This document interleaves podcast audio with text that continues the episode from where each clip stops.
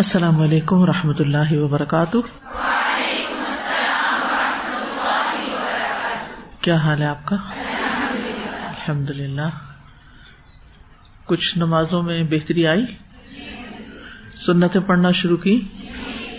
الحمد للہ ویسے بھی رمضان کے حوالے سے ہمیں اپنا انالیس کرتے ہی رہنا چاہیے۔ کل کسی نے اپنا ایکسپیرئنس شیئر کیا کہ رمضان شروع ہونے سے پہلے انہوں نے سوچا کہ میں اس رمضان میں کس چیز میں زیادہ بہتری کر سکتی ہوں؟ تو انہوں نے یہی سوچا کہ جیسے زہر کی سنتوں کا اہتمام ہے، اگر چاشت کی نماز ہے تو دو کی بجائے چار کر لیا جائے اس کو، اور اسی طرح ظہر کے بعد صرف دو سنت پڑھنے کی بجائے دو نوافل کا بھی اضافہ کر لیا جائے، اور اسی طرح مغرب کے بعد بھی۔ تو نماز جو ہے یہ پہلی چیز ہے۔ جسے ہمیں اپنی زندگی میں بہتر بنانا ہے۔ چاہے اس کی شرائط ہے لباس کا معاملہ ہے تہارت کا معاملہ ہے، قبلے کا تعین ہے یعنی ان معاملات کو ہلکا نہیں لینا چاہیے۔ یعنی سب سے پہلی چیز جسے ہماری زندگی میں درست ہونا چاہیے، بہتر ہونا چاہیے، زیادہ ہونا چاہیے، وہ ہماری نماز ہے۔ کیونکہ جس کی نماز ٹھیک ہو گئی، اس کا سب کچھ ٹھیک ہو گیا۔ جو وقت پہ نماز پڑھنے لگ گیا، اس کے باقی کام بھی وقت پر ہو جائیں گے ان شاء اللہ تو یہ اللہ کا حق ہے ہم پر، اور ہمیں یہ ادا کرنا ہے۔ اللہ نے ہمیں پیدا ہی اپنی عبادت کے لیے کیا ہے۔ وہ ماں خلق الجن انسا اللہ آبدون اور عبادت کا سب سے بڑا مظہر نماز ہی ہے۔ تو ہم نے فجر کی سنتوں کی فضیلت پڑھی، پھر زہر کی سنتوں کے بارے میں پڑھا۔ آج ہم اثر کی سنتوں کے بارے میں پڑھیں گے۔ فرض سے پہلے چار رکعت کی فضیلت سنا نبی داود کی روایت ہے، ابن عمر سے مربی ہے۔ انہوں نے کہا کہ رسول اللہ صلی اللہ علیہ وسلم نے فرمایا، اللہ اس شخص پر رحم فرمائے جو اثر سے پہلے چار رکتیں پڑھے۔ اللہ اس شخص پر رحم فرمائے جو اثر سے پہلے چار رکتیں پڑھے۔ گویا، اس شخص کے لیے نبی صلی اللہ علیہ وسلم کی دعا ہے۔ اگر چار نہ بھی پڑھ سکے، تو دو بھی پڑھ سکتے ہیں، جیسے کہ عام طور پر اذان اور اقامت کے بیچ میں جو دو رکتیں ہوتی ہیں، اس کے اعتبار سے۔ اثر کے بعد کوئی نماز نہیں ہوتی اللہ یہ کہ کسی کی زہر کی سنتیں یا ویسے سنتیں جو ہے اثر ہی کی مثلاً چھٹ جائیں۔ ام سلمہ کہتی ہیں کہ نبی صلی اللہ علیہ وسلم اثر کے بعد نماز پڑھنے سے منع فرماتے۔ ایک دن آپ اثر کی نماز پڑھا کر تشریف لائے اور میرے ہاں انصار کے قبیلہ بنی حرام کی کچھ عورتیں بیٹھی تھیں۔ آپ نے دو رکتیں پڑھی۔ تو میں نے خادمہ کو آپ کے پاس بھیجا۔ میں نے اس سے کہا کہ جا کر آپ کے پاس کھڑی ہو جانا اور کہنا کہ ام سلمہ پوچھتی ہیں کہ اللہ کے رسول، میں نے آپ کو سنا ہے کہ آپ اثر کے بعد نماز سے منع فرماتے ہیں اور میں آپ کو دیکھ رہی ہوں کہ آپ انہیں پڑھ رہے ہیں۔ اگر آپ اپنے ہاتھ سے اشارہ فرما دیں تو ان سے ذرا دور ہو جانا یعنی بہت قریب نہیں کھڑی ہونا۔ چنانچہ خادمہ نے ایسا ہی کیا تو آپ نے اپنے ہاتھ سے اشارہ کیا تو وہ پیچھے ہٹ گئی تو اس سے پتا چلتا ہے کہ نمازی کے بہت قریب جا کے نہیں کھڑے ہونا چاہیے کیونکہ اس کی نماز میں خلل پیدا کرتا ہے اور خواتین کو ویسے بھی مردوں کے ساتھ اگر کوئی انٹریکشن ہو تو قریب نہیں جانا چاہیے۔ جتنا ہو سکے فاصلہ رکھ کے بات کرنی چاہیے اور سرگوشیوں میں بھی بات نہیں کرنی چاہیے۔ کھل کے اونچی آواز میں بات کرنی چاہیے تاکہ کسی کے دل میں کوئی برا خیال نہ جائے۔ کوئی بھی نام محرم ہے آپ کا ہو سو ایور چاہے آپ کا کوئی کزن ہے، چاہے آپ کا کوئی پپی کا ہسبینڈ ہے، یا کوئی اداروں میں سے نان محرم ہے، یا پھر جہاں پر آپ کہیں کام کرتے ہیں، کوئی چوکی دار ہے، کوئی گیٹ کیپر ہے، کوئی بھی مرد ہے، کوئی استاد ہے، بعض اوقات استاد مرد ہوتے ہیں۔ تو جس ایریا میں ہو اس کے قریب نہیں جانا چاہیے۔ اور اگر کوئی ضرورت ہو ان سے، مثلاً بعض اوقات استاد سے کچھ پوچھنے کی ضرورت ہوتی، تو فاصلہ رکھ کے پوچھے بالکل قریب نہیں جڑ جائیں۔ اور اونچی آواز میں پوچھے تاکہ آس پاس کے لوگ جو گزر رہے ہیں، دیکھ رہے ہیں، ان کو سمجھ آ جائے کہ آپ کوئی علمی بات کر رہی ہیں یعنی کوئی ضروری سوال کر رہی ہیں۔ نہ کہ کوئی پرائیویٹ بات خسر پسر ہو رہی ہے یا کوئی ہنسی مذاق ہو رہا ہے، یہ تقوا کی علامت ہوتی ہے۔ اور تقوا باقی اعمال کی قبولیت کا ذریعہ بنتا ہے۔ کل ہم نے کیا پڑھا تھا کہ ان نما یا تقبل اللہ من المتقین۔ یہ نہ ہو کہ ہم اپنی زندگی میں بہت سی نیکیاں کرتے رہیں اور کچھ کام ساتھ ایسے بھی کریں کہ جو تقوا کے منافی ہوں اور جس کی وجہ سے کیا کرایا بھی ضائع ہو جائے۔ تو خادمہ پیچھے ہٹ گئی۔ جب آپ نماز سے فارغ ہوئے تو فرمایا، اے بنت ابی امیہ، بنت ابی امیہ، ام سلمہ کو کہا آپ نے۔ تم نے اثر کے بعد کی ان دو رکتوں کے متعلق پوچھا ہے تو بات یہ ہے کہ میرے پاس قبیلہ عبد القیس کے کچھ لوگ اپنی قوم کا اسلام لے کر آئے اور انہوں نے مجھے زہر کے بعد کی رکتوں سے مشغول کر دیا۔ یعنی ابھی میں نے فرض پڑھائے تھے کہ وہ لوگ آ گئے اور بات چیت شروع ہو گئی اور اس طرح وہ سنتیں رہ گئی اور حتیٰ کہ اثر کا وقت ہو گیا۔ اب اثر کی نماز ہو گئی۔ تو یہ وہی دو رکتیں ہیں۔ یعنی وہ رکتیں ایک طرح سے میں قزا اس وقت پڑھ رہا ہوں۔ ویسے تو سنت کی قزا نہیں ہے۔ اگر کسی وقت نماز چھٹ جائے تو صرف فرض کی قزا ہے، تو کافی ہو جاتی ہے۔ لیکن اگر آپ سنت کی بھی ادا کر لیتے ہیں تو اس کی یہ دلیل مل رہی ہے، جو وقت گزرنے کے بعد پڑھی جا سکتی نحمد و نسلی اللہ رسول کریم ام آباد فاعوذ باللہ من الشیطان الرجیم۔ بسم اللہ الرحمٰن الرحیم۔ رب شرح لی صدری ویسر لی امری وحل العقدم من لسانی یفقہ قولی۔ الحمد للہ الرحیم الرحمن، المنان، ہدانا للایمان وعلمنا القرآن نحمده حمد الشاکرین ونستغفره استغفار التائبین ونسأله من فضله العظیم۔ فهو الرب الکریم البر الرحیم۔ ہر قسم کی حمد اللہ کے لیے ہے، جو بہت مہربان، نہایت رحم کرنے والا، کرم نواز اور احسان فرمانے والا ہے۔ اس نے ہمیں ایمان کی طرف ہدایت دی اور ہمیں قرآن سکھایا۔ ہم شکر ادا کرنے والوں کے شکر کی طرح اللہ کا شکر ادا کرتے ہیں اور ہم توبہ کرنے والوں کے بخش طلب کرنے کی طرح بخش طلب کرتے ہیں اور ہم اللہ سے اس کے فضل عظیم کا سوال کرتے ہیں۔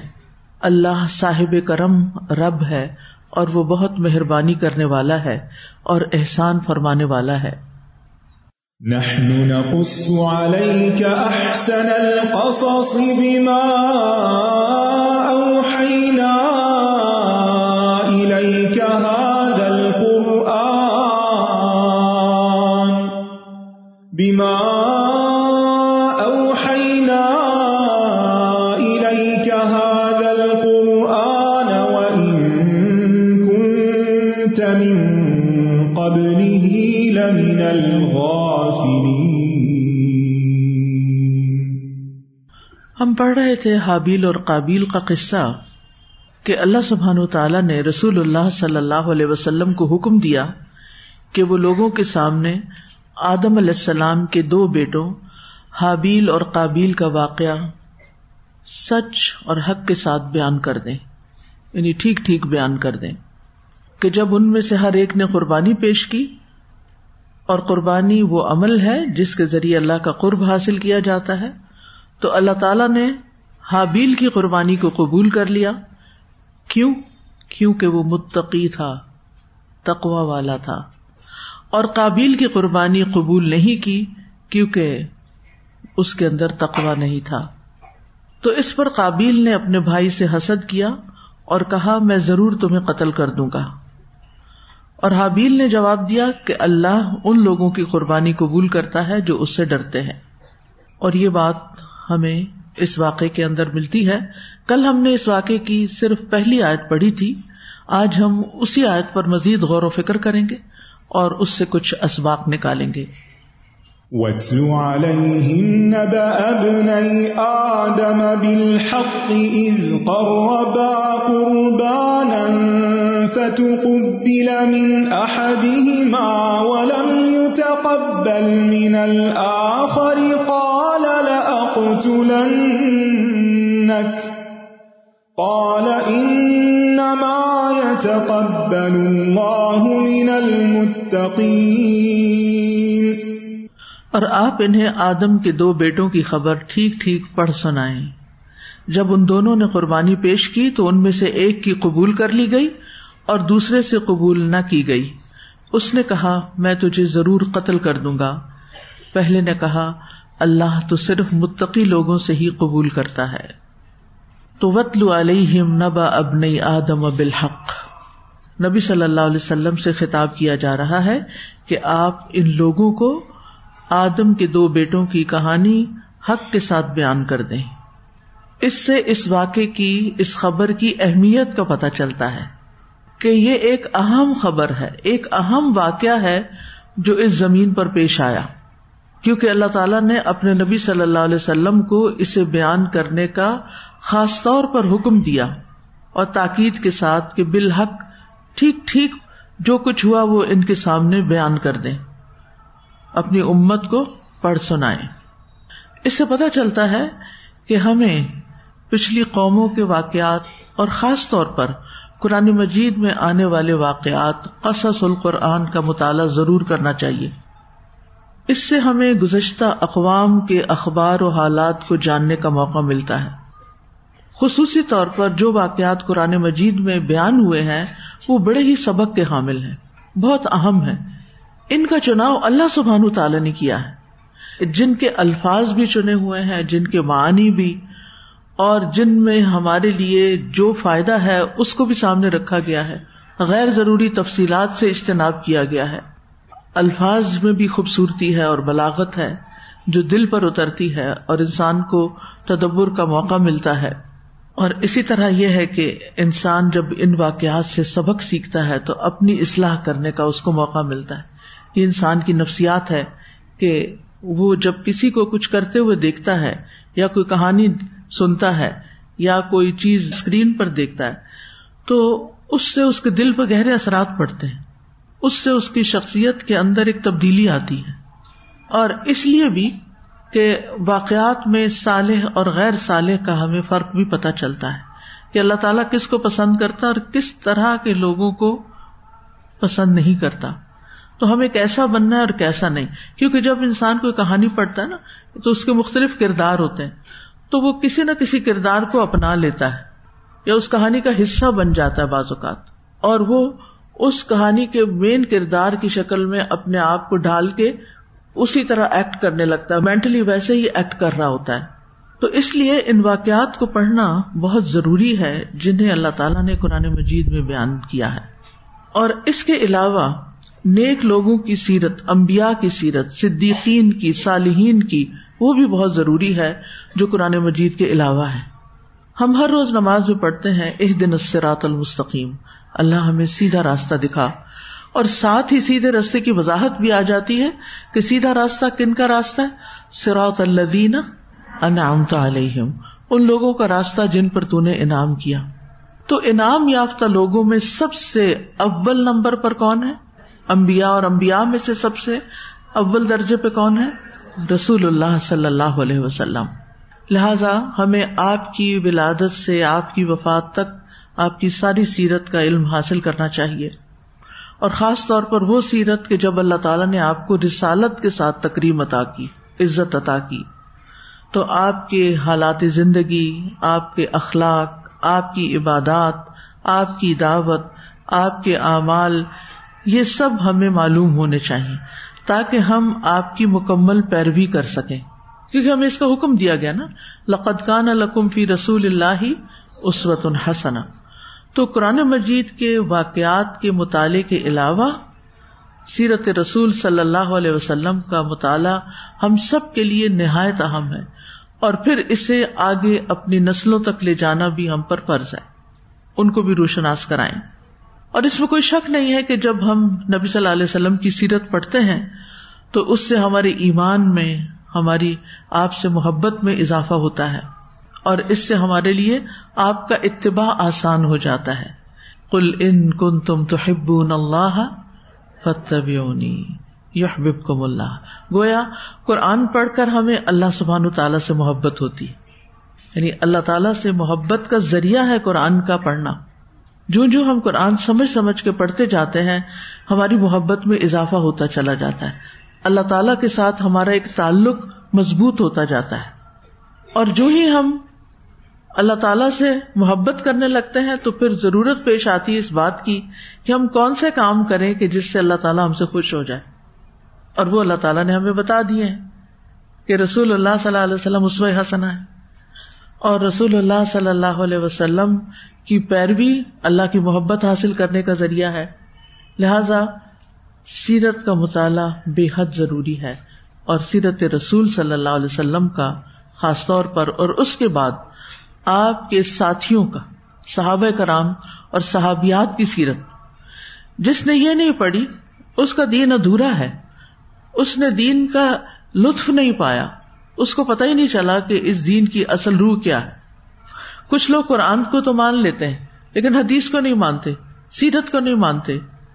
اور اس کو ایک غیر ضروری چیز سمجھ کر چھوڑ دیتے وہ کہتے ہیں، مسلمان بننے کے لیے خالی قرآن پڑھنا کافی ہے، کافی نہیں ہے۔ حدیث بھی وہی الہی ہے۔ اور جو چیز وہی الہی سے ہمیں ملی ہو، اس کو ماننا چاہیے یا جٹلا دینا چاہیے؟ اس کو ماننا چاہیے۔ یعنی یا تو ہم کہنا کہ حدیث جو ہے وہ وہی نہیں ہے۔ کیا آپ یہ کہہ سکیں گے؟ نہیں کہہ سکتے۔ دلیل کیا وما الحوا ان ہوا اللہ واہ جیسے ہم اپنے دل میں جو آتا بولنا شروع کر دیتے ہیں۔ تو نبی صلی اللہ علیہ وسلم اپنے دل کی باتیں نہیں کرتے رہتے۔ ان ہوا اللہ واہ تو حدیث بھی وہی ہے قرآن مجید کی سائد کے مطابق۔ تو جو چیز وہی سے ثابت ہو، اس کا انکار نہیں کیا جا سکتا۔ اس کا انکار کرنے سے دین خلل میں آ جاتا ہے۔ اور اگر ہم اس پر ایمان رکھتے ہیں، تو ایمان کا تقاضا کیا ہے؟ پھر ہم کیا کریں؟ پھر ہم اس پر عمل کریں۔ اور عمل کرنے کے لیے کیا کرنا ہوگا؟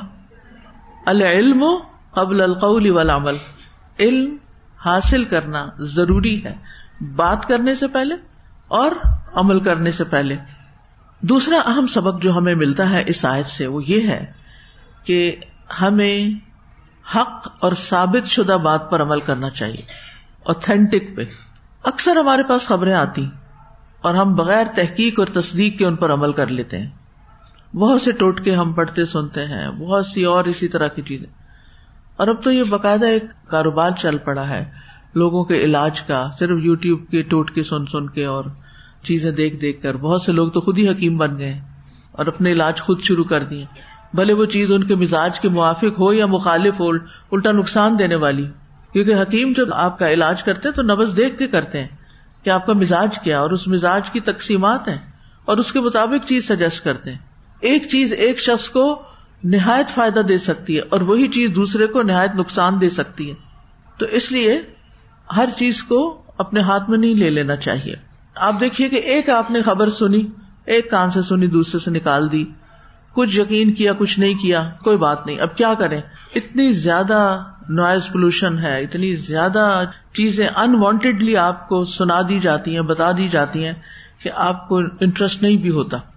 اب مسئلہ آپ یو ٹیوب لگاتے ہیں تو کیا ہوتا ہے؟ بیچ میں ہی کوئی ایڈ آ جاتا ہے۔ آپ تو نہیں سننا چاہتے۔ اللہ کہ آپ پریمیم لیں۔ لیکن وہ ہر ایک کے بس کی بات نہیں۔ تو اب وہ بیچ میں ایڈ آ گیا۔ اب آپ صرف انتظار کر رہے کہ گزر جائے۔ لیکن اس انتظار میں آپ نے کیا کچھ سن لیا؟ سنا نا؟ اچھا کچھ چیزوں کو تو ہم بےزاری سے سنتے ہیں اور کچھ چیزوں میں ہم انٹرسٹ لینے لگتے ہیں، غور کرنے لگتے ہیں اچھا اور کیا؟ اور پھر اس کے پیچھے بھی لگ پڑتے جو کر رہے تھے وہ بھول جاتے ہیں۔ اور جو بیچ میں انٹرپشن آئی ڈائیورٹ ہو جاتے ہیں۔ راستہ گم کر بیٹھتے ہیں اپنا۔ بہرحال اب جب تک یہ انفارمیشن صرف آپ کے کانوں تک ہے نا، تو بس ایک بادریشن ہے۔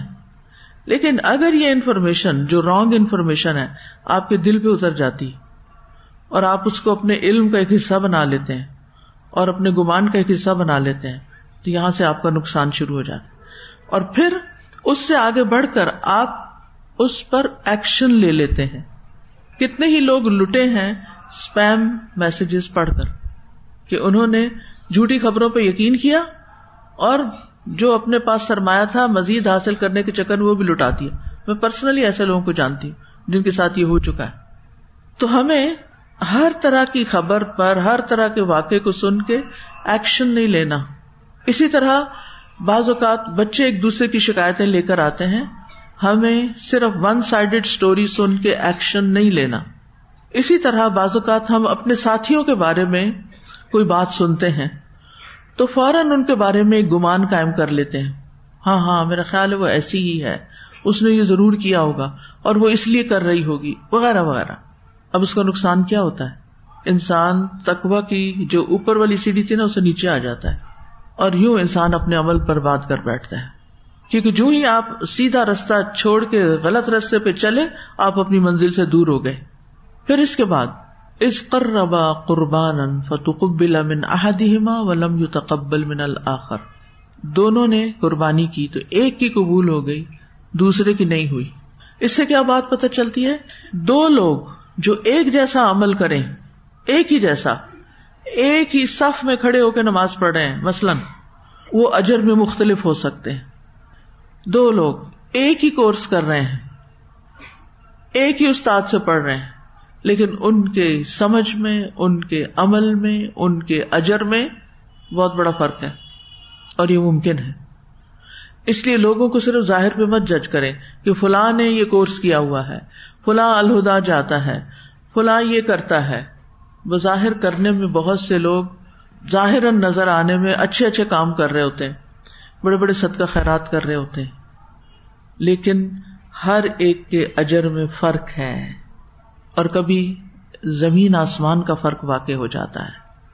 کبھی ایک کا عمل قبول ہو رہا ہوتا ہے اور دوسرے کا مردود ریجیکٹڈ وہی کام ایک کرتا ہے، قبول ہو گیا اور دوسرے نے کیا، قبول ہی نہیں ہوا۔ کبھی پہلے والا زیادہ ثواب حاصل کر لیتا ہے اور دوسرے والا کم ثواب حاصل کرتا ہے۔ اس قصے میں کیا ہوا تھا؟ دوسرا محروم ہو گیا ثواب سے۔ نہ صرف محروم ہوا بلکہ سزا کا مستحق ہو گیا اس کے نتیجے کے طور پر۔ اب آپ خود سوچیے کہ ایک غلط نیت نے، ایک غلط طریقہ کام نے انسان کو کہاں تک پہنچا دیا۔ بعض اوقات جب ہماری نیت خراب ہوتی ہے نا کسی کام کے کرنے کی وجہ سے دکھاوا ہوتا ہے یا کوئی اور اس طرح کی غلط نیت، وہ کام اللہ کے لیے نہیں ہوتا۔ تو صرف اتنا نہیں کہ ثواب نہیں ملتا، بلکہ اس غلط نیت کی وجہ سے ایکشن میں بھی غلطی آتی ہے اور جب ایکشن غلط ہوتا ہے تو اس کی ایک نحوست ہوتی ہے اور پھر اس کے نتیجے میں انسان کہیں کا کہیں پہنچ جاتا ہے۔ تو اس لیے بنیادوں کو ٹھیک کرنا بے حد ضروری ہے۔ مثلاً آپ کوئی عمارت بنا رہے ہیں اور اس کی بنیاد ٹیڑھی پڑی ہے۔ نتیجہ کیا ہوگا؟ ساری عمارت ٹیڑھی ہو اور زلزلے کا ایک جھٹکا کافی ہے اس کو گرانے کے لیے۔ پھر یہ بات پتا چلی کہ اعمال کو قبول کرنا یا رد کرنا یہ اللہ کا فیصلہ ہے۔ یہ میں اور آپ نہیں کر سکتے کہ فلاں کا عمل تو قبول ہو ہی گیا۔ حتیٰ کہ اپنے بارے میں بھی ہم یہ نہیں کہہ سکتے کہ میں نے جو یہ کام کیا ہے، یہ قبول ہو چکا ہے۔ یہ صرف اللہ کا فیصلہ ہوتا ہے اور وہ جو چاہتا ہے کرتا ہے۔ پھر یہ کہ اللہ تعالیٰ نے قبولیت کا ایک پیمانہ مقرر کیا ہے۔ اور وہ کیا ہے؟ کہ عبادت کو اللہ کے لیے خالص ہونا چاہیے اور شریعت کے موافق ہونا چاہیے۔ کیا ہونا چاہیے؟ اللہ کے لیے خالص۔ جیسے اللہ تعالیٰ فرماتا وقال رب کو مدعونی استجب لکم تمہارا رب کہتا ہے، مجھے پکارو، میں تمہاری دعا قبول کروں گا۔ اب اگر آپ دعا صحیح طریقے سے مانگتے ہیں اور اس کی جو شرائط ہے اس کے مطابق مانگتے ہیں۔ تو اللہ تعالیٰ قبول فرمائے گا۔ اور یہ بھی کہا جاتا ہے جس کو دعا مانگنے کی توفیق دے دی گئی، اس کو قبولیت کی بشارت ہو۔ یعنی انسان کو اطمینان رکھنا چاہیے کہ اگر اللہ نے مجھے دعا کرنے کی توفیق دی ہے تو ان شاء اللہ اللہ قبول بھی کرے گا۔ اچھی امید رکھے اچھا گمان رکھے اللہ تعالیٰ سے، یہ نہ سوچے پتہ نہیں قبول ہوئی ہے کہ نہیں ہوئی۔ اللہ سے امید ہے کہ قبول ہوگی۔ لیکن آخری فیصلہ پھر بہرحال اللہ تعالیٰ ہی کا ہے۔ تو اللہ تعالیٰ کی ذات سے پر امید تو ہونا چاہیے، لیکن یہ نہیں کہہ سکتے کہ اللہ تعالیٰ نے کیا کہا یا کیا کیا۔ آپ اللہ تعالیٰ کی بحاف پر کچھ نہیں بول سکتے۔ جیسے ایک صحابی تھے نا، جن کا نام کاب تھا۔ بیمار ہوئے تو آپ ان کی عیادت کے لیے گئے۔ جب آپ ان کے پاس داخل ہوئے تو آپ نے فرمایا، اب شریا کاب کاب تمہیں بشارت ہو اور بشارت کس چیز کی تھی؟ یعنی جو شخص بیمار ہوتا ہے، اس کے گناہ جڑتے ہیں۔ لیکن ان کی والدہ سن رہی تھی تو انہوں نے کیا کہا؟ کہ تمہیں جنت کی بشارت تو آپ نے فرمایا، یہ کون ہے جو اللہ پہ قسم دے رہی؟ تمہیں کیا پتا؟ کاب نے کبھی کسی ایسی چیز کے دینے سے انکار کیا ہو جس میں انکار نہیں کرنا چاہیے؟ اور کبھی کوئی ایسی بات کہی ہو جو لغ ہو۔ یعنی یہ چیزیں بھی جنت میں جانے سے رکاوٹ بن سکتی وہ رات یہ تھی کہ احتیاط کا معاملہ یعنی بعض اوقات ہم دیکھتے ہیں کچھ لوگوں کو انتہائی نیک ہیں، ہر کام بڑا اچھا کرتے ہیں۔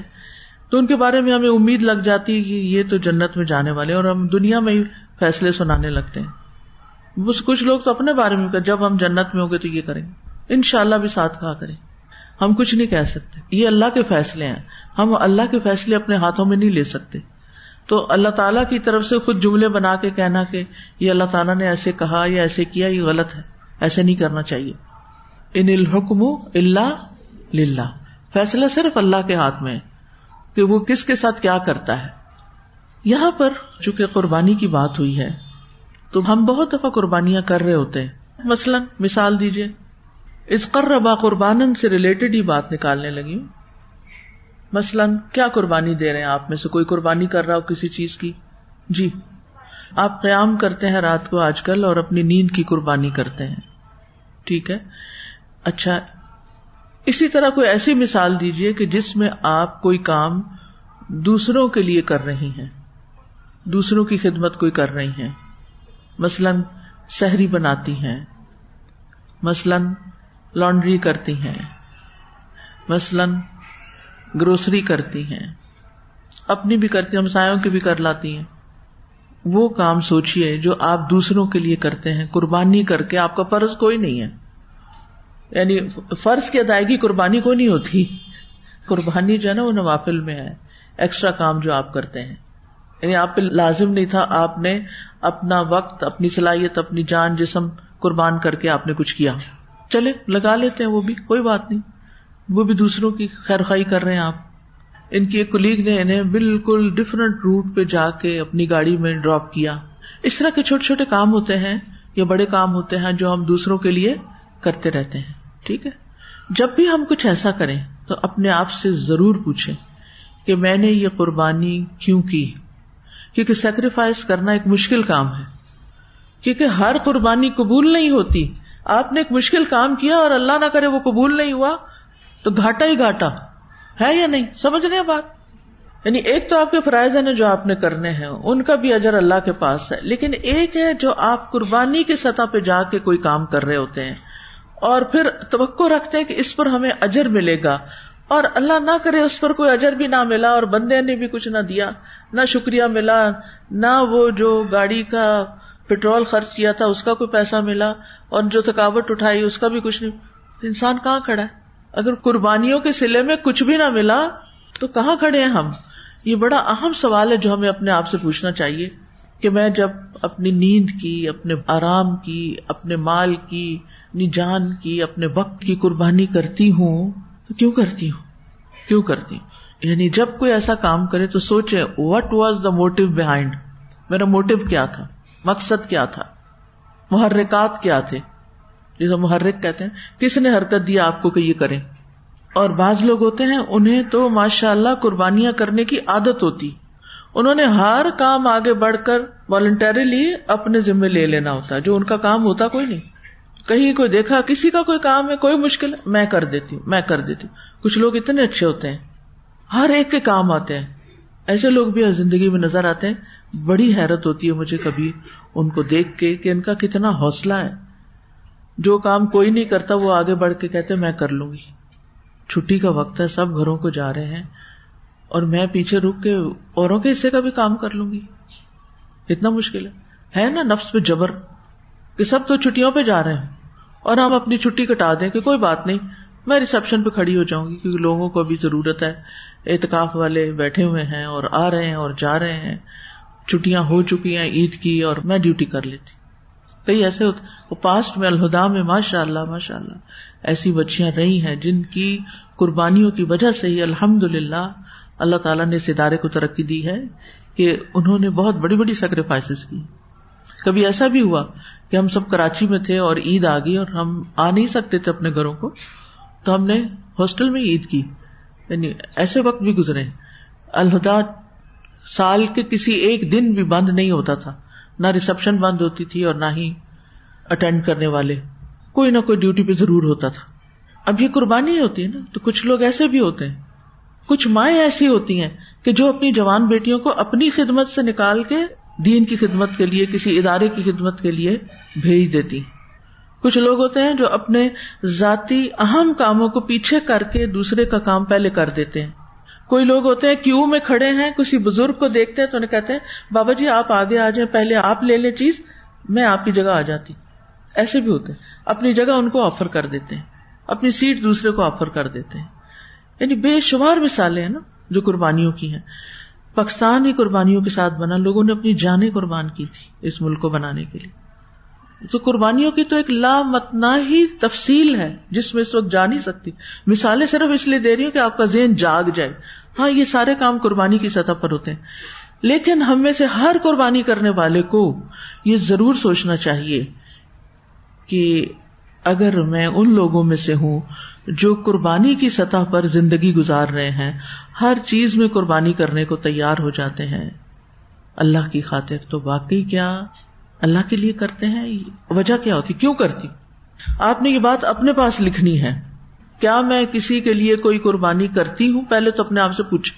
مثلاً آج آپ نے کتنے کام قربانی کر کے کیے۔ پھر اگلا سوال اپنے آپ سے پوچھیں کہ میں یہ کیوں کرتی ہوں؟ یہ کیسی عادت ہے۔ اس کے محرکات لکھے مثلاً، اگر آپ اپنے سسرالی رشتے داروں سے اچھا سلوک کرتے ہیں، تو کیوں کرتے ہیں؟ اس لیے کہ آپ سب سے اچھی بہو کہلائیں، سب سے اچھی بھابھی کہلائیں، کیوں کرتے ہیں؟ سوچنا چاہیے یعنی وہ جو چھپی ہوئی بات ہے نا، وہ صرف ہمارے دل کے اندر ہے، کسی کو نہیں پتا۔ اور بعض اوقات وہ ایسی ہی چھپ کے جگہ بنائے ہوئے ہوتی ہے کہ خود ہم بھی نہیں جان رہے ہوتے، ہم بھی بے ہوش ہوتے ہیں اس سے۔ پھر جب کوئی پوچھتا ہے ہم سے جھنجھوڑتا ہے تو پھر سوچتے ہیں، واقعی، میں کیوں اپنے سسرال کے ساتھ اچھی ہوں؟ اچھا میں اپنے بچوں کے ساتھ کیوں اچھی ہوں؟ میں ان کے ساتھ صبر کا معاملہ کیوں کرتی ہوں؟ تاکہ یہ باپ کے مقابلے میں مجھے زیادہ اہمیت ہے کہ میری ماما بہت اچھی ہیں۔ یہ چھپی چھپی نیتیں جو چھپ چھپ کے اندر جگہ بنائی ہوئی ہے نا جنہوں نے، ان ان کو اللہ سب جانتا ہے۔ اور پھر ہم خود اپنے آپ کو جانتے ہوتے ہیں، لیکن ہم نے اپنے اوپر پردہ ڈالا ہوا ہوتا ہے۔ پھر اسی طرح میں لوگوں کو افطاریاں کیوں کرواتی ہوں؟ ہر روز اپنے گھر دعوت کیوں کر لیتی ہوں؟ کچھ لوگ ہوتے ہیں نا، ہر روز افطاری پہ کسی نہ کسی فیملی کو بلا لیا۔ سارا دن تھکے، خوب کام کیا اور بلا لیا۔ کیوں؟ کیا ان کی نظر میں اچھا بننے کے لیے؟ مرنے کے بعد یہ کہلانے کے لیے کہ فلاں خاتون بڑی نیک تھی، بڑی مہماندار تھی۔ کسی آنے والے کو کھانا کھلائے بغیر گھر سے جانے نہیں دیتی تھی۔ یہ چیزیں ہمارے بزرگوں کے اندر بہت تھی ہماری نسل میں کم ہو گئی ہیں۔ لیکن وہ انہیں باتوں پہ ایک دوسرے کی تعریف کر رہے ہوتے تھے۔ فلاں بہت کھانا کھلانے والا ہے، فلاں بہت خیر کے کام کرنے والا ہے، فلاں بڑا تحجد گزار ہے، فلاں بڑا فلاں فلاں۔ یعنی قربانی کی سطح کے کاموں کی بڑی تعریفیں ہوتی ہیں۔ اور بعض اوقات ہم یہ کام مجبوری سے بھی کر رہے ہوتے ہیں۔ مجبوری سے کر رہے ہوتے ہیں، ہمارا دل نہیں ہوتا۔ اب امی نے بلا لیا، آؤ کچن میں ہیلپ کرو۔ اب کلاس میں آیت پڑی تھی وہ بل والدین احسانہ۔ تو اب بول تو کچھ نہیں سکتے، زبان بند رکھنی ہے، لیکن اندر دل کا حال کیا ہے؟ ان سارے اسٹیپس میں دل کا حال دیکھنا ہے۔ دل میں کیا ہے؟ سوچ کیا ہے؟ اگر مجھے گھر والوں، ادارے والوں، سسرال والوں کے ساتھ اچھا سلوک کرنے پہ مجبور کیا جا رہا ہے ایک ڈسپلن کیا جا رہا ہے۔ جیسے آپ الدا میں آتے ہیں، تو آپ کو ڈسپلن کیا جاتا ہے۔ ہاسٹل میں رہتے تو ڈسپلن کیا جاتا ہے کہ آپ نے موبائل نہیں رکھنا۔ آپ نے کئی چیزوں کی مجھے نہیں معلوم۔ آپ نے یونیفارم پہننا ہے۔ ٹھیک ہے نا؟ آپ نے ایسا لباس نہیں پہننا۔ وغیرہ وغیرہ۔ دیر سے نہیں آنا۔ کام پورا کرنا ہے امانتے پوری کرنی تو بہت ساری چیزیں ہوتی ہیں۔ کچھ کام ان میں سے مجبور کر کے کیے جاتے ہیں۔ آپ کو مجبور کیا جاتا ہے۔ کیونکہ ہمارا نفس ایسی چیز ہے نا جس کو بعض اوقات مجبوری کر کے کروانا پڑتا ہے کام۔ کہ آپ کے پاس جس وقت کوئی اور آپشن نہ ہو، بس یہی آپشن ہے، یہی کرنا ہے۔ مثلاً اس وقت آپ کے پاس آپشن نہیں ہے کہ یہاں سے بھاگ جائیں۔ آپ مجبوراً بیٹھے ہوئے ہیں، مجبور کیا گیا، یہ کلاس لینی ہے آپ کو، ٹھیک ہے؟ اب جب کوئی بھی ایسی سچویشن ہوتی ہے کہ جس میں آپ کو مجبور کیا جاتا ہے اس کام کے کرنے پر جو آپ کا دل راضی نہیں ہوتا، اس وقت دل کی کیفیت کیا ہے؟ اس وقت آپ کی نیت کیا ہے وہ کام کرنے کی؟ کیونکہ آپ کا اجر اس کے مطابق ہے۔ ایک شخص آتا ہے انٹر ہوتا ہے اسی دروازے سے شوق اور محبت کے ساتھ۔ آج دیکھیں کیا بات ہوتی ہے۔ اللہ تعالیٰ کی رضا کے لیے ہر قدم اٹھاتا ہے۔ اور ایک ہوتا ہے کہ وہ باہر بیٹھنے نہیں دے رہے تو اندر ہی جانا ہے۔ دونوں کے اجر میں فرق ہے۔ اور یہ فرق کہاں سے شروع ہوگا؟ ظاہر سے نہیں، یہ بھی ادھر ہی بیٹھا ہے، یہ بھی ادھر ہی بیٹھا ہوا ہے۔ دونوں یہی بیٹھے ہیں۔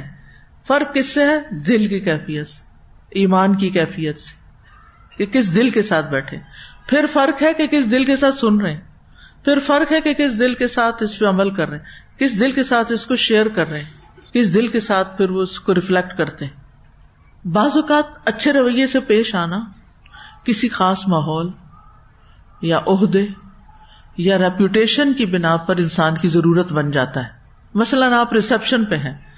اب آپ کی ضرورت ہے کہ آپ تھکے ہوئے ہیں، آپ کا دل ہے، نہیں ہے، آپ کو ہر آنے والے کو اسمائل کر کے بات کرنی۔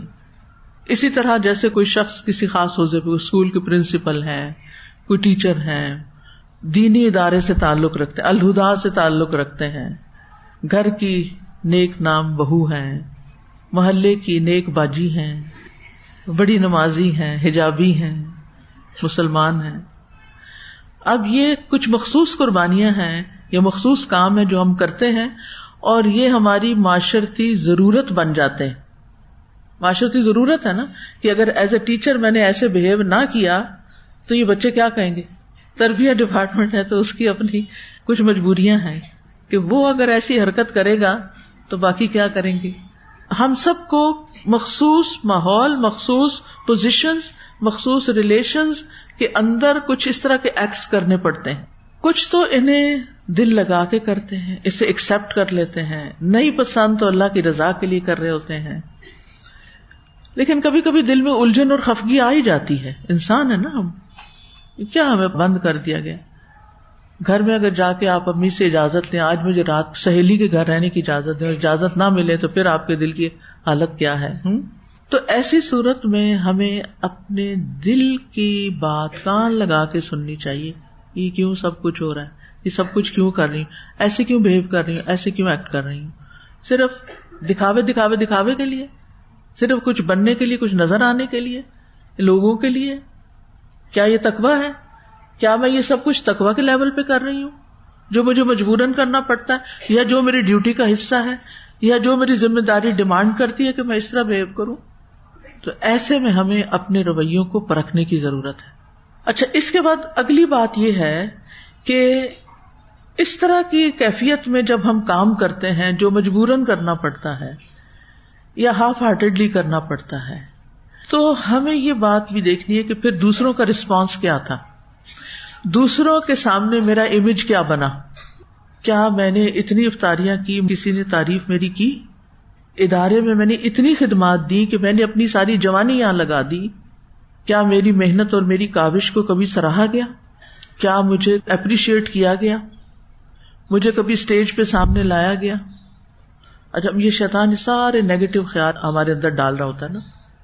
میں ایسے گھر میں شادی ہو کر آئی جو جوائنٹ فیملی تھی، گھر کے چودہ لوگ تھے اور مجھے سب کا کھانا پکانا پڑتا تھا۔ میری ساری جوانی لوگوں کو کھلاتے گزر گئی، گھر کے کام کرتے گزر گئی۔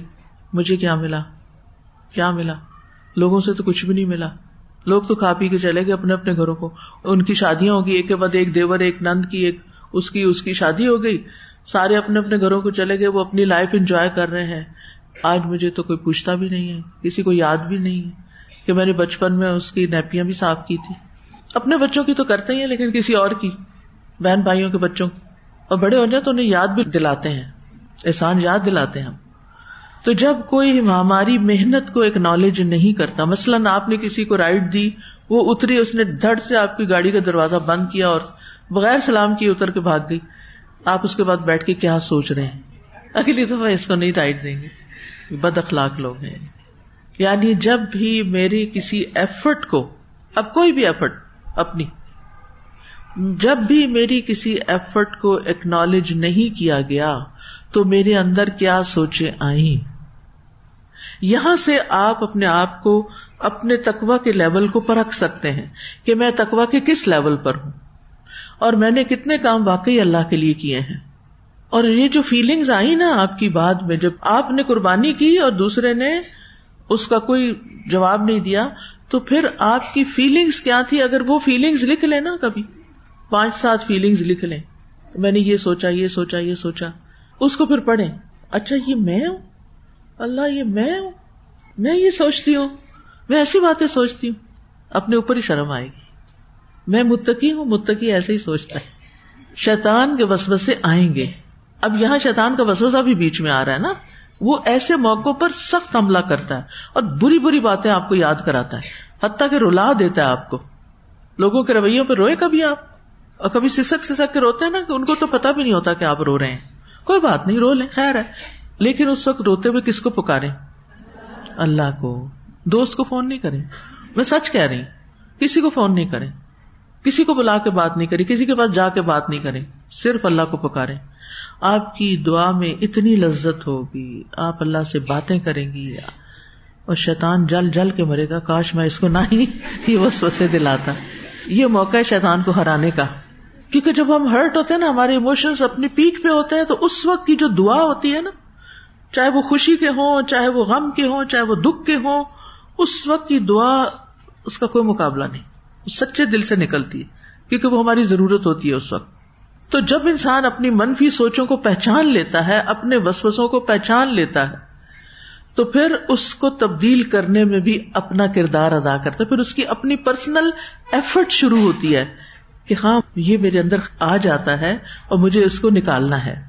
تو اس لمحے یعنی اس ایکٹیویٹی کے بعد، اگر آپ صرف اپنی نیگیٹیوٹی کو پہچان جائیں، تو یہ بھی بڑا کام ہوگا۔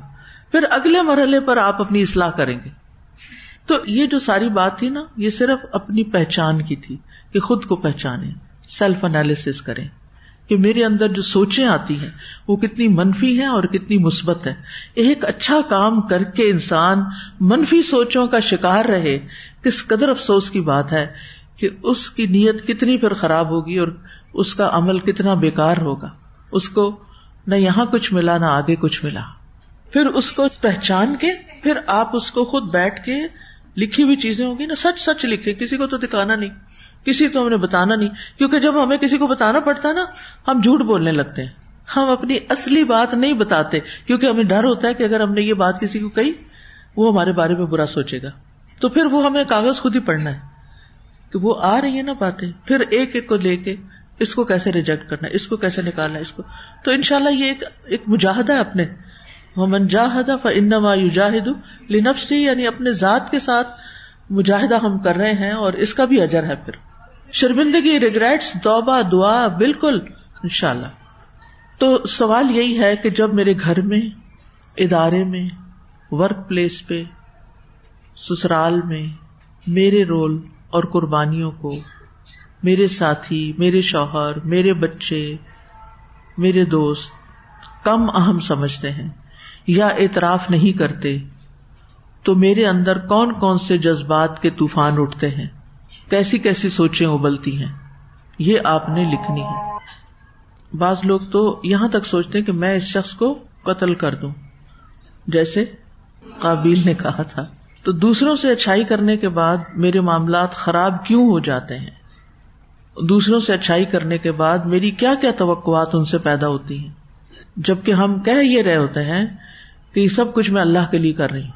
ٹیگ یہ لگایا ہوا ہوتا ہے، اللہ کے لیے کر رہی ہوں۔ لیکن جب ہماری توقعات کے مطابق نتیجہ نہیں نکلتا، ہمیں رسپانس نہیں ملتا، تو پھر ہم کیا سوچتے ہیں اور کیا کرتے ہیں؟ اس سے آپ کو اندازہ ہوگا کہ آپ کس کے راستے پہ چل رہے ہیں۔ کیونکہ قابل کو جب وہ رسپانس نہیں ملا، جو وہ توقع رکھتا تھا، حالانکہ عمل اس کا درست نہیں تھا جو چیز اس نے پیش کی وہ ردی تھی، جو اس کی نیت تھی وہ خراب تھی۔ تو ظاہرہ نتیجہ ویسے ہی نکلنا تھا جیسے اس کا عمل تھا، لیکن جب وہ اس کی مرضی کے مطابق نہیں نکلا یعنی بعض لوگ ہوتا ہے نا، غلطی بھی خود کرتے ہیں، اور جب اس کا غلط نتیجہ آتا ہے تو اس پر بھی پھر بلیم دوسروں کو کرتے ہیں اور برہم ہوتے ہیں۔ پھر بھی ایکسپٹ نہیں کرتے۔ پھر بھی وہ دوسروں پر بلیم ڈالتے ہیں۔ کال الگ تو لنک کہا میں تجھے ضرور قتل کر دوں گا۔ سوال یہ پیدا ہوتا ہے کہ قربانی کے قبول نہ ہونے میں حابیل کا کتنا ہاتھ تھا؟ کتنا ہاتھ تھا؟ یعنی اس کا کوئی ذرا برابر بھی قصور تھا؟ نہیں. تو یہاں کون سا ایلیمنٹ آ گیا تھا پھر؟ حسد. یس حسد. کہ تمہاری کیوں قبول ہو گئی؟ تمہیں یہ نعمت کیوں مل گئی؟ کیونکہ اب اگلا نتیجہ اسی کے حق میں جانا تھا نا، وہ شادی والا اگر وہ واقعہ سچا ہے تو تو اب فائدہ تو اس کو ہونے لگا تھا۔ تو بہت سارے لوگ جب کوئی نیک کام کرتے ہیں، نیت درست نہیں ہوتی، طریقہ درست نہیں ہوتا، نتیجہ پھر درست نہیں آتا اور نقصان بھگتتے ہیں، تو بلیم کرتے ہیں ماں باپ کو، ماحول کو، ساری دنیا کو، سوائے اپنے آپ کے۔ اپنی غلطی نہیں پہچانتے۔ سارا ملغوبہ دوسرے پہ پھینکنا چاہتے ہیں۔ اور سمجھتے ہیں کہ یہ ذمہ دار ہے میرے اس نقصان کا۔ اب دونوں میں سے ظاہر ہے کہ ایک کی قربانی قبول ہونی تھی نا، کیونکہ شادی ایک نے کرنی تھی۔ تو اس میں پھر یہ دیکھا گیا کہ کس کی قربانی شرائط پہ پوری اترتی ہے تو اسے ایکسپٹ کر لیا جائے۔ مثلاً آپ دیکھیں کہ کوئی کمپنی آپ کو کوئی پروڈکٹ بنانے کا آرڈر کرتی سیمپل لانے کے لیے کہتی ہے۔ آپ کو بھی دیتی ہے، دو چار اور وینڈرس کو بھی دیتی پھر اس کے بعد سلیکشن کی بنیاد کیا ہوتی کہ کوالٹی کیا ہے کوٹیشن آپ کی کیا بتا رہی ہیں کہ کتنے کے آپ بنائیں گے سب۔ تو اس میں سے جو سب سے زیادہ معیار پہ پورا اترے، اسی کو آرڈر ملے گا نا۔ اسی کو پھر آگے بزنس ملے گا، وہی فائدہ اٹھائے گا۔ کیونکہ اس کا طریقہ بھی درست ہے، اس کی قیمت بھی ریزنیبل ہے، سب کچھ آپ کی پسند کا ہوگا اللہ سبحانہ و تعالیٰ جب ہمیں کوئی کام کرنے کو کہتے ہیں، کوئی بھی حکم دیتے ہیں، یا کوئی سچویشن ہمارے سامنے آتی ہے، تو پھر جب تک وہ ان شرائط کے اوپر نہیں پورا اترتا، وہ چیز ایکسپٹیبل نہیں ہوتی۔ آج ہم دنیا میں چند ٹوٹی پھوٹی نیکیاں کر کے بڑے خوش ہو جاتے ہیں کہ ہم نیک کام کر رہے ہیں۔ کچھ لوگ تو صرف دوسروں کا نام چراتے ہیں کتنی گٹیا حرکت ہے یہ۔ نام چراتے ہیں نا؟ کیسے؟ اب مثال کے طور پر الہدا ہے۔ کتنے اگر آپ الہدا کو سرچ کریں تو آپ دیکھ کتنے لوگوں نے الہدا اکیڈمی بنائی ہوئی، الہدا فلاں، الہدا۔ میں نہیں کہتی ساروں نے ہمیں دیکھ کے بنائی۔ لیکن اس میں کچھ چیزیں تو ایز اٹ از کاپی کر کے، نقل کر کے کل پرسوں مجھے کسی نے غسل میت اور وہ جو پیمفلٹ ہماری اس نے چھاپے ہیں ریسرچ ڈپارٹمنٹ نے، یہاں تیار ہوئے ہیں۔ ایز اٹ از لے کے ہمارا نام کاٹ کے اپنا نام اور لوگو لگا کے تو پرنٹ کرائے سبحان اللہ۔ یعنی کام اور محنت کسی کی اور اس کو بالکل اکنالج نہ کرنا اور اوپر اپنا ٹپا لگا دینا۔ تو کچھ لوگ تو صرف نام چرا لیتے ہیں، کسی کا کام چرا لیتے ہیں، کوئی نام چرا لیتے ہیں۔ کہ اس کی مارکیٹ ہے یا اس کی ویلڈیٹی ہے یا اس کو لوگ ایکسپٹ کر رہے ہیں، لہذا ہم بھی اگر اپنے اوپر یہی ٹیگ لگا لیں گے، یہی اسٹمپ لگا لیں گے، تو ہم بھی کامیاب ہو جائیں گے۔ لیکن کیا ایسے ہوتا ہے؟ یعنی مومینٹم کوئی اور کریٹ کرے اور نام آپ اپنا لگا لیں اور سمجھے کہ یہ آپ کا کام ہے، تو یہ اپنے آپ کو دھوکا دینے والی بات ہے۔ تو یہاں پر ہم دیکھتے ہیں کہ اس نے کہا کالا لنک اور یہ اس آیت سے پتا چلتا ہے کہ قابیل نے حابیل سے حسد کی بنا پر یہ بات کی تھی اور اتنی شدت کے ساتھ کی تھی کہ بھرپور ارادہ کر لیا تھا۔ اس لیے ہم سب کو بھی اپنے اندر حسد کے احساسات کو سمجھنا اور ان کو پہچاننا بہت ضروری ہے، کیونکہ بہت دفعہ یہ جو ہماری نیگیٹو اپروچ ہوتی ہے، یہ حسد کی بنیاد پر ہوتی یہ جو آپ سوچے لکھیں گے نا اپنی۔ وہ سوچے پیداوار ہے کسی بیج کی اور وہ بیج کیا ہے؟ حسد۔ اچھا بعض لوگ کہتے ہیں کہ ہم تو کسی سے حسد نہیں کرتے۔ نہیں کرتے ہوں گے۔ اصلاح کر لی انہوں نے۔ لیکن پھر بھی اپنا جائزہ لینا ضروری ہے۔ کیونکہ ہم عام طور پر یہ نہیں کہہ سکتے کہ کوئی اپنے ہی پیارے بہن بھائیوں سے کیسے حسد کر سکتا ہے۔ یہ کوئی کرنے کی بات ہے۔ کوئی بہن بھائی بھی ایسے ہوتے ہیں کہ ان کا کوئی برا چاہے۔ لیکن قرآن مجید میں ہمیں دو جگہ اس کی مثال ملتی ہے۔ ایک تو یوسف علیہ السلام کی اور ایک یہی حابیل قابیل کی۔ تو اس لیے ہمیں اپنے اندر کے احساسات کو کنگالنے اور خود کو پہچاننے کی بے حد ضرورت ہے۔ اور پھر پہچاننے کے بعد تزکیا کرنے کی۔ قد افلاح من زکا وقد خواب من دسا یہ سب کچھ ہے، اپنے آپ کو دھوکا دیا ہوا ہے۔ کچھ نہیں کچھ نہیں، ہم بالکل ٹھیک نیک پاک ہے تو دسا ہا کر رہا ہے وہ۔ اور قدف من تزکا وزک رسم اور ابی ہی فسلنا بل تو فرون الحیات دنیا ہم چاہتے ہیں جلدی دنیا میں نتیجہ نکل آئے۔ فوراً میری کوئی تعریف کر دے۔ ولاخرت خیر اب کا جس کو یہ پتا چل جائے کہ ولاخرت خیر اب کا پھر اس کی تو بات ہی کیا ہے؟ جس کو یہ ریئلائزیشن ہو جائے کہ آخرت بہتر بھی ہے اور باقی رہنے والی بھی ہے۔ یعنی آپ اپنے امیجنیشن میں ایک ڈاٹ لگائیں، وہاں سے ایک لکیر کھینچنی شروع کریں اور دوسرا کوئی ڈاٹ ہے ہی نہیں آگے۔ تو کہاں تک کھینچیں گے؟ انفینٹی اس کے مقابلے میں اپنی زندگی کے بھی دو ڈاٹ لگائیں۔ وہ آتی ہے نا لوگوں کے نام کو۔ وہ فلاں مولانا حالی اس تاریخ کو پیدا ہوئے اور اس کو فوت ہوئے۔ تاریخ پیدائش تاریخ۔ اب اس انفینٹ لائن میں آپ اپنی جو زندگی ہے، اس کو دو ڈاٹ سے شو کریں۔ کتنی ہوگی اس سارے کے مقابلے میں یہ؟ ہوتا یہ ہے کہ جو کلاس میں ڈسکشن ہوتی ہے الحمد للہ اس پہ لوگ اپنے ریفلیکشن لکھتے ہیں اور پھر میں وہ پوسٹ کر دیتی ہوں اس میں گروپ میں۔ اس وقت تو ٹائم نہیں ہوتا نا کہ جو لوگ سوچ رہے ہیں مثلاً میں تو ادھر سوچ رہی ہوں اور بول رہی ہوں نا، آپ ماشاء اللہ سب سوچ رہے ہیں اور کچھ نہ کچھ آپ کے دل کے اندر چل رہا ہے، لیکن وہ سب سننے کا وقت نہیں ہے۔ تو کچھ لوگ ماشاء اللہ اتنی اچھے طریقے سے اس کو، مجھ سے بھی کہیں زیادہ بہتر طریقے سے اس کو ایکسپریس کر کے دوسروں کے لیے فائدے کا بنا دیتے ہیں۔ تو اس سے یہ فائدہ ہو جاتا ہے کہ ریکال ہو جاتی ہیں چیزیں اور اس کے ساتھ ساتھ جب کسی علم کا مذاکرہ ہو جاتا ہے نا، تو وہ اندر پختہ ہو جاتا ہے انٹرنلائز کر لیتے ہیں ہم اس کو پھر۔ آپ پھر اپنے آپ سے پوچھیں، یہ لکیر آج لگا لیں اپنی کاپی کے؟ ایک ڈاٹ لگائیں، دوسرا کوئی نہیں لگائیں۔ جو آپ کے پاس پیج ہو، اس کے اوپر لگا کے چھوڑ دیں کھلا اور پھر اس میں اپنی زندگی کے، کیونکہ کچھ تو آپ حضرت آدم سے لے کے اب تک کتنے سال گزرے؟ آٹھ ہزار سال، دس ہزار سے دس ہزار سال لگا لیں۔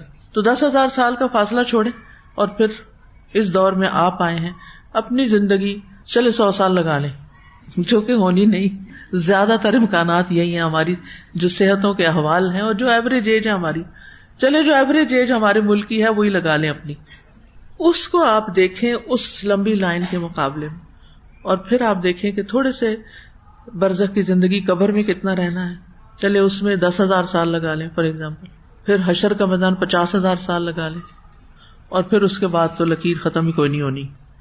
کہاں اجر لینا چاہتے ہیں؟ کہاں؟ واقعی؟ واقعی آخرت میں لینا چاہتے یہی ملنا چاہیے۔ یہ جو چھوٹی سے دو ڈاٹ ہے نا، جڑے جڑے، یہاں مل بھی گیا تو کتنا ملا؟ لمبی البسو اللہ اشیتن دہا اس ساری ہماری جو جرنی ہے نا، روح کی، سول کی، اس میں لم البسو اللہ اشیت نو دفاع صبح کا پہر یا شام کا کچھ پہر ہے۔ دیٹس اٹ یہ ہماری زندگی۔ اس کے لیے ہم روتے ہیں کہ ہمیں سلا نہیں ملا، ہمیں کچھ نہیں ملا، ہم بد نصیب ہو گئے، ہم بد قسمت ہو گئے۔ میں نے اتنی محنت کی، مجھے کسی نے کچھ دیا ہی نہیں۔ تعریف کے دو لفظ بھی نہیں بولے۔ میری کوئی قدر ہی نہیں کی، مجھ سے کسی نے محبت ہی نہیں کی۔ یہ ساری باتیں رونے کی بیکار ہیں۔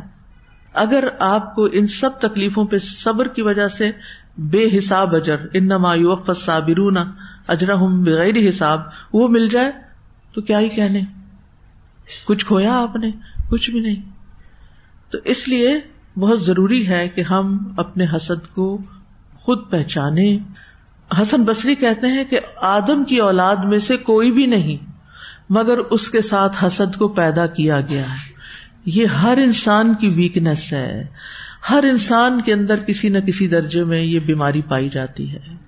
جیسے کہا جاتا ہے کہ کینسر سیلس ہر بندے کے اندر ہیں، لیکن کچھ کے وہ گرو ہو جاتے ہیں اور کچھ کے ختم ہوتے رہتے ہیں۔ تو یہ ہماری مٹی میں گوندا گیا ہے حسد۔